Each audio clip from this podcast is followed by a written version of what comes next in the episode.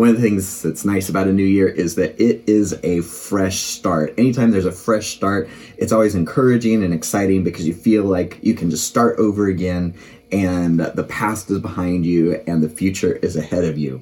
But one of the challenges of a fresh start or a new year is that there's a lot of uncertainty as well. If you think about two years ago at the beginning of 2020, we had no idea what we were heading into with a worldwide pandemic and all the adjustments and changes that that would require. So we can be excited about what is ahead, but there's also a little bit of trepidation as well, probably because of the uncertainty.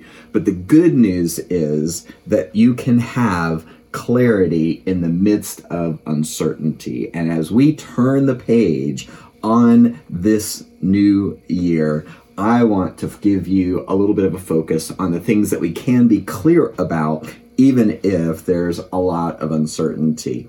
Welcome to Cornerstone Online. I'm Pastor Brian Foreman, and this experience, our online experience, as well as our online on-site experience, which happens 6 p.m. Saturdays at United Baptist Church, all the things that we do as a church are designed to inspire and equip you to follow Jesus wholeheartedly because we know that following Jesus makes life better and makes you better at life. And if you're new here, we would love to be able to welcome you personally and stay in touch with you. So if you're new here, start here, text the word new to 603 225 2550.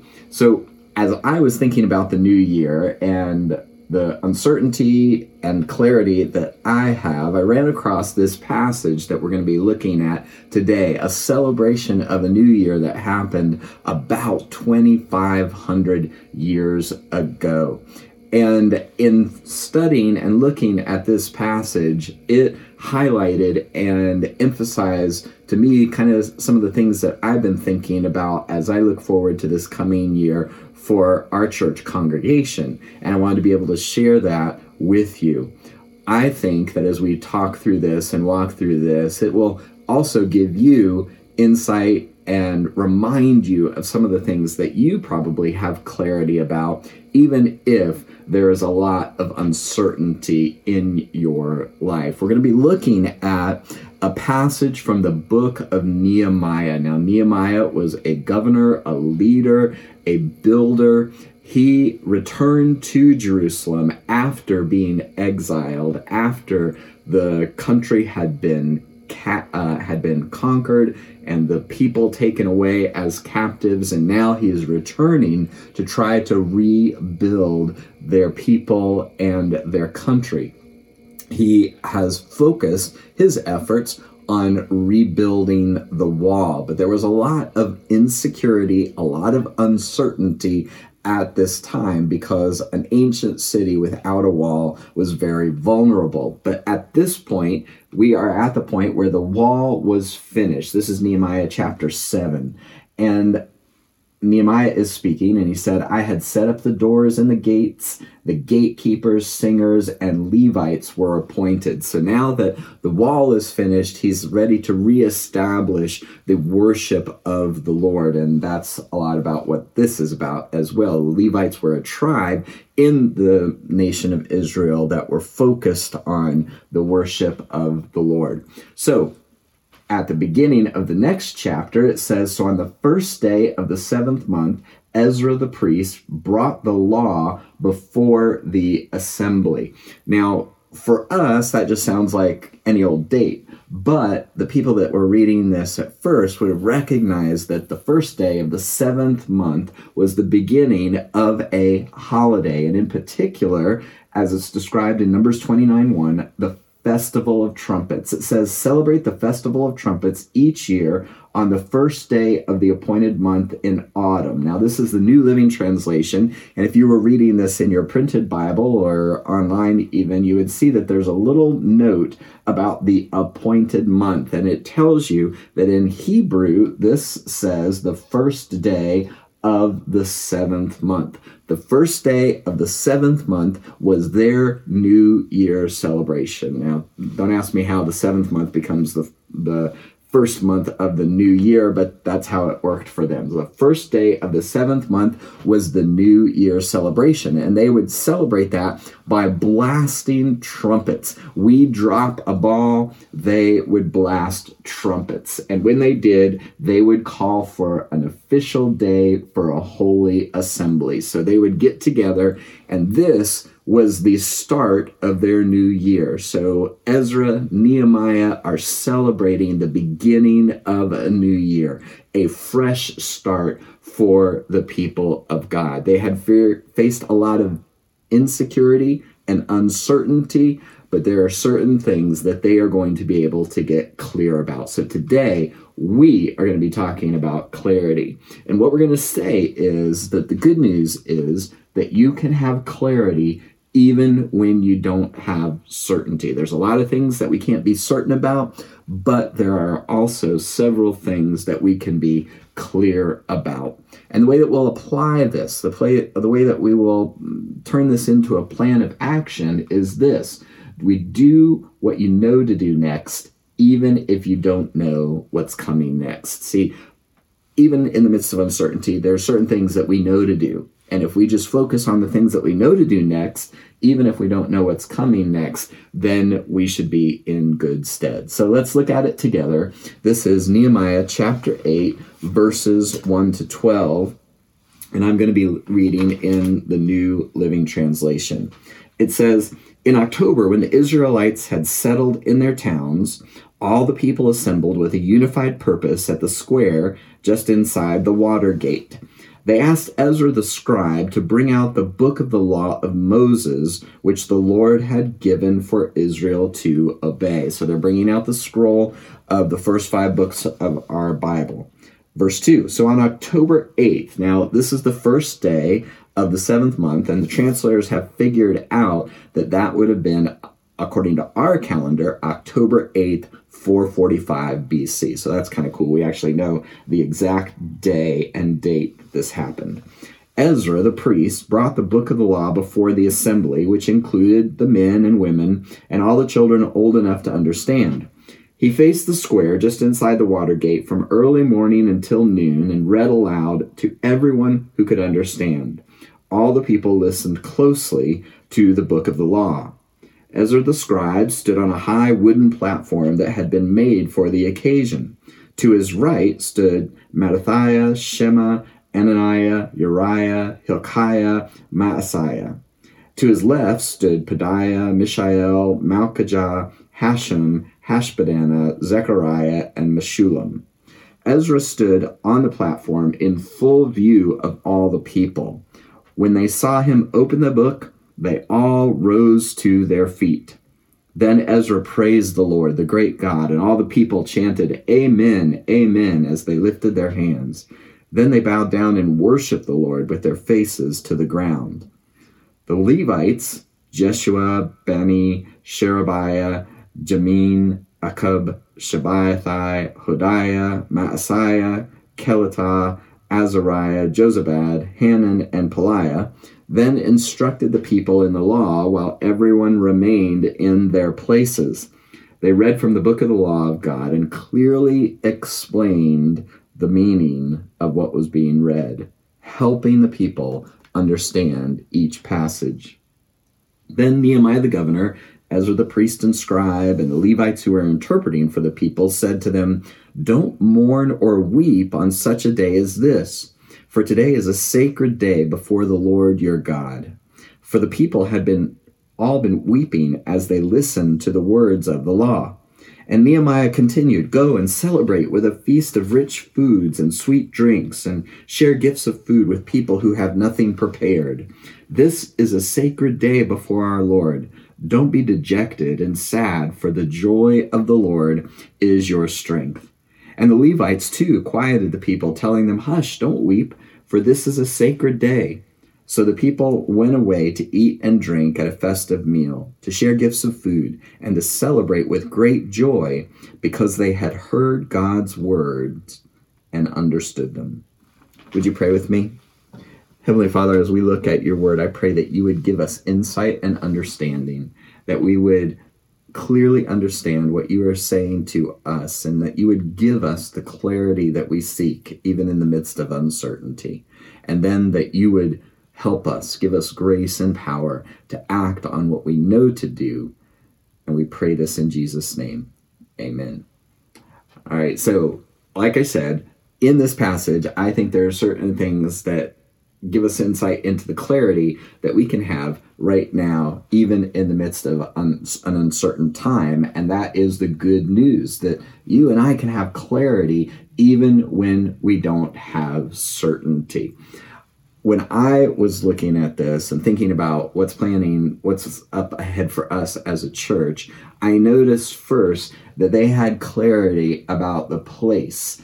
And we want to have clarity about the place we meet. Look at what happened in Nehemiah chapter 8. It says that Ezra the scribe stood on a high wooden platform that had been made for the occasion. They set aside a particular place and a particular time. He faced the square just inside the water gate from early morning until noon. As I look forward to what is going to happen next in our church, I really feel like it's important for us to find a place that we can meet in a time that works best for us. And that is Sunday mornings. Now, we are thankful and we've been enjoying meeting on Saturday evenings. It's worked for some, but the reality is that for most people, Sunday morning works better. And if we are going to accomplish our mission of reaching people who are not yet connected to Jesus, not yet following Jesus, the reality is that most people are going to be looking for to connect, looking to connect to a church on a Sunday morning. And so I want to give as a first step of our clear next steps the goal, the aim to return to Sunday mornings. Now, there's a lot of uncertainty in that. Sunday mornings is are not currently available at the place where we meet. So that might mean changing to a different location. What's that new location going to be? I have no idea. But in the midst of this uncertainty, we can have a clear next step. And I want you to know that we are working towards returning to Sunday mornings for our in person gatherings. And that's something that you can be thinking about, praying about as well. So we don't, we have a lot of uncertainty. However, there is some clarity. That is the direction that we want to move in. And we can have clarity about that even if we are uncertain about exactly how that's going to work out. Then the second thing I want you to notice is that there's clarity around the people we serve. Let's look again at this passage in Nehemiah. It says, So on the first day of the seventh month, Ezra the priest brought the law before the assembly. Now, I've highlighted that word assembly because the word church is actually the word assembly. It's a congregation, it's a set aside group of people identifying with Jesus as followers of Jesus. So, uh, the people are gathered together. And notice what it says about this, it, which included the men and women and all the children old enough to understand. A couple of things about that. It's the whole congregation men, women, and children. And notice the emphasis on understanding. Now, I think the way that this applies to us and our clear next steps is number one, we definitely want to return to Sunday mornings. But notice that this is a whole family ministry, that everybody in the family is included. There's something for men, women, and children, and the emphasis is on helping them to understand. So, in order for us to accomplish our mission, I think we need to return to Sunday mornings as well as restart our children's ministry.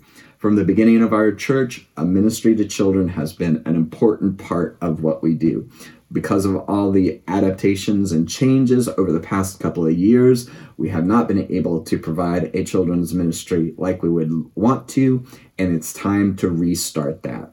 We know that not only if we're going to reach people, do we need to have a Sunday morning in person option, but that there has to be something for the children as well. It's mission critical because most people who follow Jesus start following Jesus as children. It's not just babysitting while the older uh, people and adults are, are able to meet in a different place. This is a mission critical part of our ministry, and we want to have something for everyone, including the children, so that whole families can participate and that we accomplish our mission by ministering to children. So, a lot of uncertainty related to that, exactly how that's going to happen, when it's going to happen, but that is the direction that we are moving, and we have clarity that we want to meet on Sunday mornings and we want to restart our children's ministry.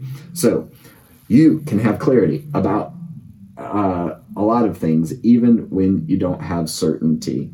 And perhaps the most important thing and the thing that these other two are actually related to as well is that we can have clarity in our church about the purpose we pursue. Unfortunately, it's possible to get this confused. You can go to a church and wonder is this a political rally? Is this a social club? Is it a personality cult? What should distinguish a church is its allegiance to the following of Jesus, the, the ultimate allegiance to Jesus, and learning to live and think like Him in every aspect of our lives. Thankfully, Jesus gave us clear direction about what we're supposed to do and the purpose that we are supposed to pursue. So, the third step of the clear next steps that I feel like we need for our church are return to Sunday mornings, restart children's ministry, but rally around the mission. And really, all of this is related to that last point. We need to reconvene, we need to reconnect as a congregation after these last two years. But what are we going to connect around? What are we going to lock arms in order to accomplish? It's got to be the mission, the Great Commission that Jesus gave us. Here is the statement of it in the Great Commission passage from Matthew chapter 28, verses 19 to 20. This is Jesus speaking, and he says, Therefore, go and make disciples of all nations. There it is. That's the key. That's the core of our mission to make disciples. Now, disciples is kind of a churchy word. We don't usually use that outside of a religious context, but really that word is just the idea of a learner, a student, or I like best, an apprentice. It's someone who is learning the ways of Jesus and following in the ways of Jesus. So the church the congregation, the assembly should be a bunch of people who are learning about the ways of Jesus and following the ways of Jesus and actually in the New Testament church are able to have the life of Jesus being lived through them in the person of the Holy Spirit. So that is the purpose that we are going to rally around. That's the purpose that we have had from the beginning of our church, and that will continue to be the focus of our church. We're going to rally around the mission that Jesus gave us of making disciples. Now, in this passage, he elaborates on that because there are really two aspects to this idea of making disciples. He goes on to say, baptizing them in the name of the Father and of the Son and of the Holy Spirit. What he's emphasizing here with this is that there has to be a starting point that you're not just kind of born into it you don't it doesn't it's not something that happens automatically in order to be a follower of Jesus, you have to move and step into that role. It's not automatic. In fact, it takes a conscious decision. So you have to take people who are not followers of Jesus and they have to become followers of Jesus if we're going to make disciples. And the way that Jesus instituted for us to celebrate and commemorate our becoming a follower of Jesus is baptism. When you say yes to Jesus, you your next step of obedience is baptism. And so, if you are already following Jesus, or if you are starting to follow Jesus and you have not been baptized, no matter how long ago you began on that journey, your next step is baptism. That's the, the first step of obedience that Jesus laid out, the way that we identify as a follower of Jesus. So if you're interested in that, go to our website, cornerstoneh.org slash baptism, and you can connect with us and we can uh, give you the information you need and hopefully schedule your baptism as soon as possible. So we're all about making disciples. In order to become a disciple, you have to consciously decide. You have to align yourself with Jesus, declare your allegiance to Jesus, say yes to Jesus. And then that's really only the start. The second part, he goes on to say, and teaching them to obey everything I have commanded you. This is the discipleship apprenticing process where we learn more about Jesus and apply it to our lives so that we live like Jesus. And that is our purpose, our mission, our great commission, and that's what we're going to rally around. Now, back in Nehemiah chapter 8, you can see that this is a team effort. I've been emphasizing, especially in our on site meetings, that, that I'm just one of the congregation. Yes, I have a special role as the lead pastor, and I have certain gifts that hopefully I'm able to apply and and uh, use in that role. But the church is made up of all the followers of Jesus within a congregation, and all of us have a part to play. As each part does its own special work, it helps the whole body to grow so the whole body is healthy and growing and full of love. That's in Ephesians 4:29. So you see that in Nehemiah 8 as well. And here's where I get to say all these fun names again. So in Nehemiah chapter 8, Ezra is preaching and teaching the people, but he's not alone in that. To his right stood Mattithiah, Shema, Ananiah, Uriah, Hilkiah, and Maaseiah. Then on his left stood Pedaiah, Mishael, Malchijah, Hashem, Hashbaddanah, Zechariah, and Meshullam. He is not alone. And even in this role where he is leading and teaching, he's got a team of people, people on his right and left who are there with him. And that is the way that the church is supposed to work, that it was designed to work, and has to work. No one person can do this on their own. And so, if you are a follower of Jesus, if Cornerstone is your church, then you need to find a place to serve and step into that role, whether you're participating primarily online or you can show up in person, there is a place for you to serve. And that is a clear next step. If you're part of our church, you should be contributing, serving in some way. And in fact, you can go to cornerstoneh.org slash serve. I didn't put that on there, but that's an easy way to help get help you get connected. And then notice, even in the teaching ministry, Ezra was not alone.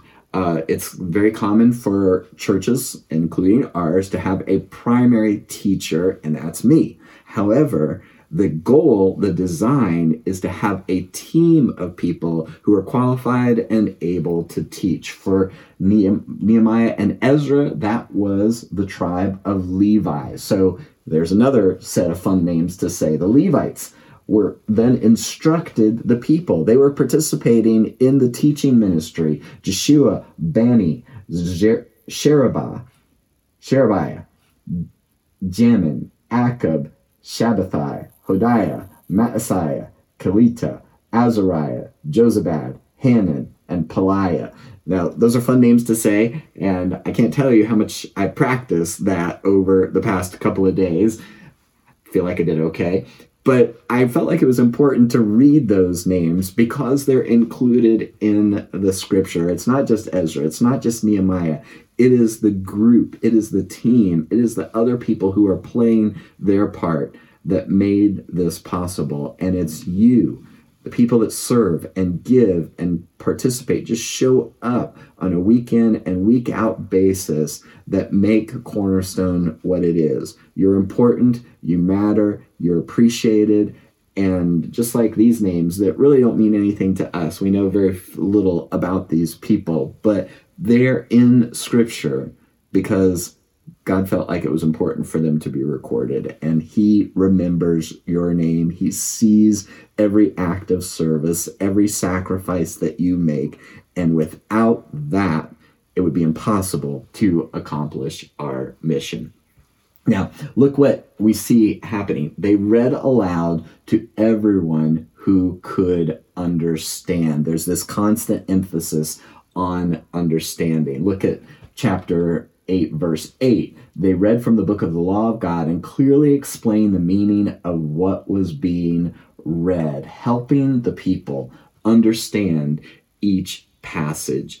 One of the ways that we serve our congregation and our world is we have we are a biblically based church. We emphasize the scriptures and to help people understand each passage. One of the things that drives my ministry is the desire to inspire and equip you to follow Jesus wholeheartedly. And the way that I do that primarily is by explaining the scriptures. I um, brought this Bible, which I got uh, over 30 years ago now. It was a Bible I picked up uh, in my last year of college. And I was reading through Ezra and Nehemiah uh, and ran across this verse. It's actually in Ezra chapter 7. It's verse 10. It says, Ezra committed himself to studying the revelation of God, to living it, and to teaching Israel to live its truths and ways. And I, I felt like that was so meaningful and such a, a, succinct and accurate definition of what I wanted to do to study, to put the work in, to understand the scriptures, and then to live it because I wanted to live with integrity. I didn't want to just tell people about it, I wanted to be living it as well. And then to share it. So study, put the work in, live it out live with integrity, and then to teach Israel to live its truths and ways. In fact, I took that verse and I wrote it in the inside cover of this Bible. I had written when I first got the Bible, Lord Jesus, I'm going to believe what you say in your word. If you show me, I'll believe it and share it. Amen. And then below that, a couple of months later, I wrote this verse. I share that with you because I want you to understand um, part of my calling and my motivation. But I also believe that there are people who are watching and listening who might share that calling and motivation. And again, we want to do everything we can to support you, encourage you, and help you to use your gifts to serve in that way. Look at the impact that this had at this holiday.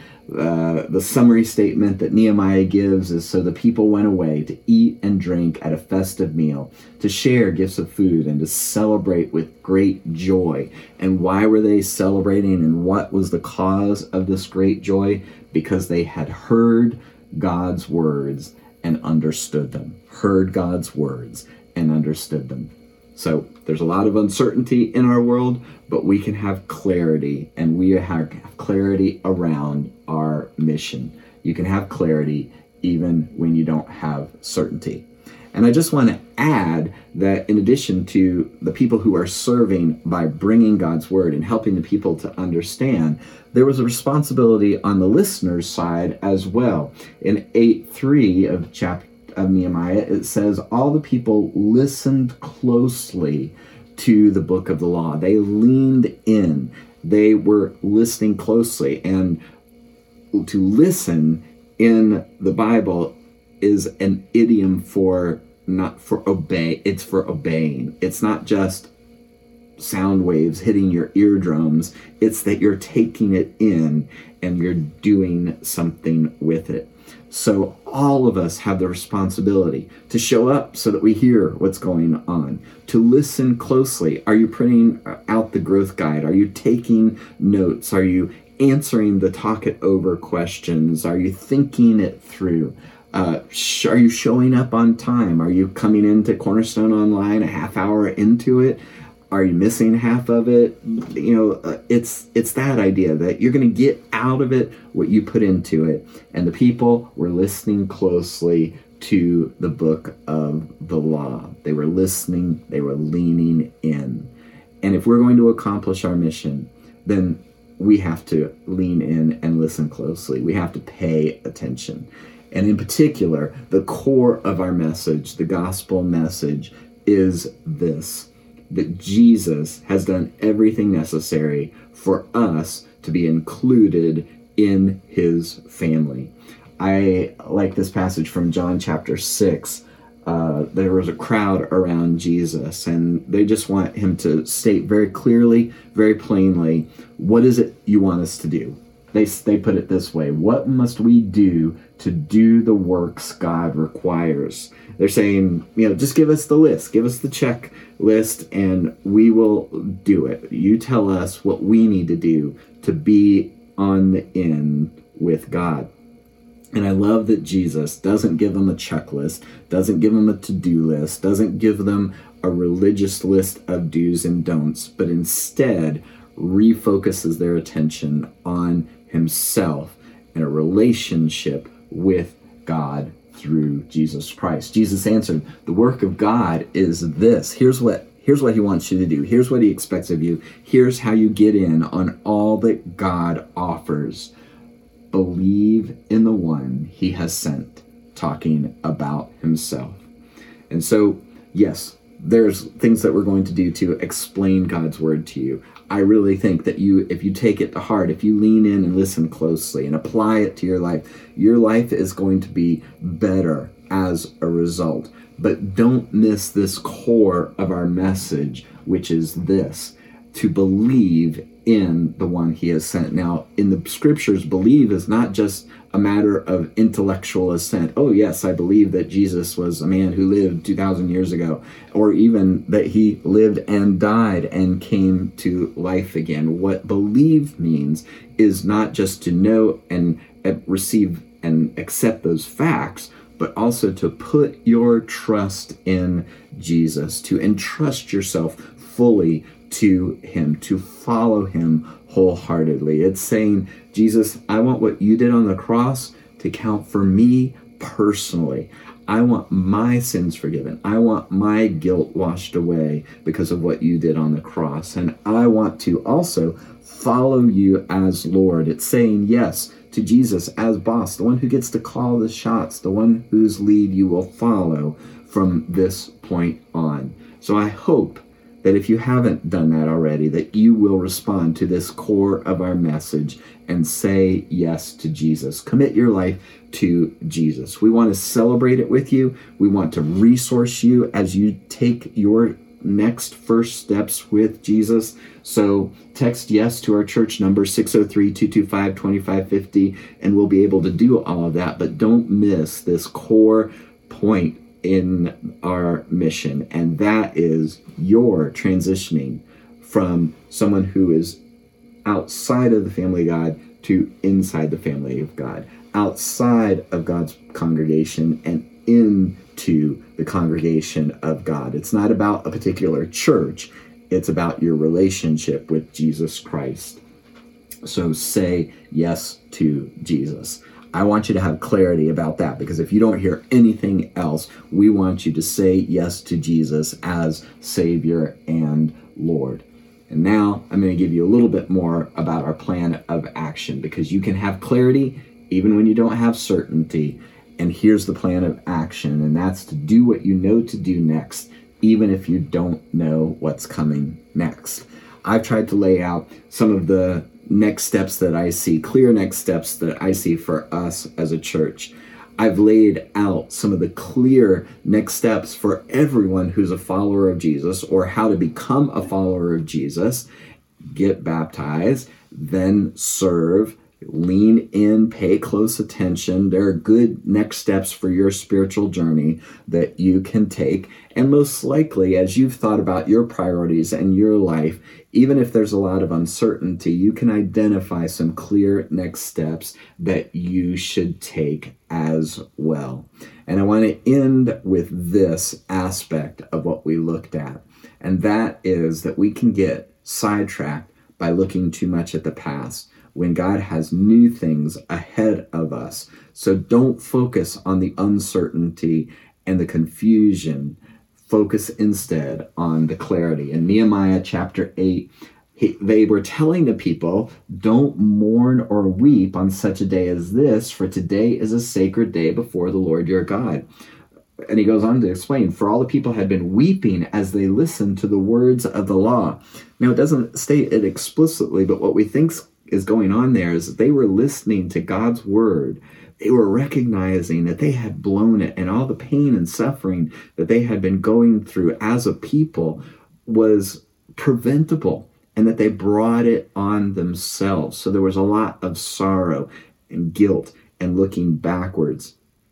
And this was the New Year celebration. It was the trumpet blast saying, hey, we've got a fresh start. So don't be focused on these things. This is a sacred day for looking forward, for anticipating what God is going to do next. He says this is a sacred day before our Lord. So don't be dejected and sad, for the joy of the Lord is your strength. And just a quick note about that word strength. I just learned that th- this week. That word could also be translated as refuge or stronghold. What's he saying there? It's like when you're focused on, when you're leaning into your relationship with the Lord, it's a place of security, it's a place of strength, it's a place of safety. And so, in the midst of an uncertain, insecure world, you can lean into your relationship with your Heavenly Father, and the joy of the Lord is your strength, your refuge, your stronghold. It reminds me of this passage from Isaiah chapter 43, and I'll close with this famous passage. I'm going to read it to you from the message translation. It says, Forget about what's happened and don't keep going over old history. Why? Because he wants you to be alert and be present. And if we're so focused on what's happened before and relitigating the past, then we're going to miss what's happening right now. And so the Lord, through the prophet Isaiah, says, Be alert, be present. Why? I'm about to do something brand new. He goes on to say, It's bursting out. Don't you see it? There it is. I'm making a road through the desert, rivers in the badlands. In the midst of the uncertainty that we have, and in the midst of the of difficulty, the Lord says, I can make a way where there seems to be no way. I can make a road through the desert. I can cause rivers to flow through badlands. And if you are so focused on what's happened in the past, you're going to miss what I'm doing right now. So rather than focusing on the uncertainty, rather than focusing on the difficulties and challenges of the past, you can have clarity when you focus on the Lord. You can have clarity even when you don't have certainty. So do what you know to do next, even if you don't know what's coming next. Would you pray with me? Heavenly Father, I thank you, Lord, that you have given us so much clarity about uh, what we should do to make progress in our spiritual journey. That I believe that you are giving us clarity as an individual church congregation about what you want us to be pursuing next in this coming year. And I thank you also, Lord, that you have and will continue to give clarity to us as individuals, that as we seek your face, you will show us exactly what you have for us. Help us to focus on those things about which we have clarity and not be distracted by the past and uncertainty of the uh, of what we're facing right now and give us faith, courage, strength so that we will do those things that we know to do next and that you would make it clear to us what those things are. We thank you. We pray this in Jesus' name. Amen.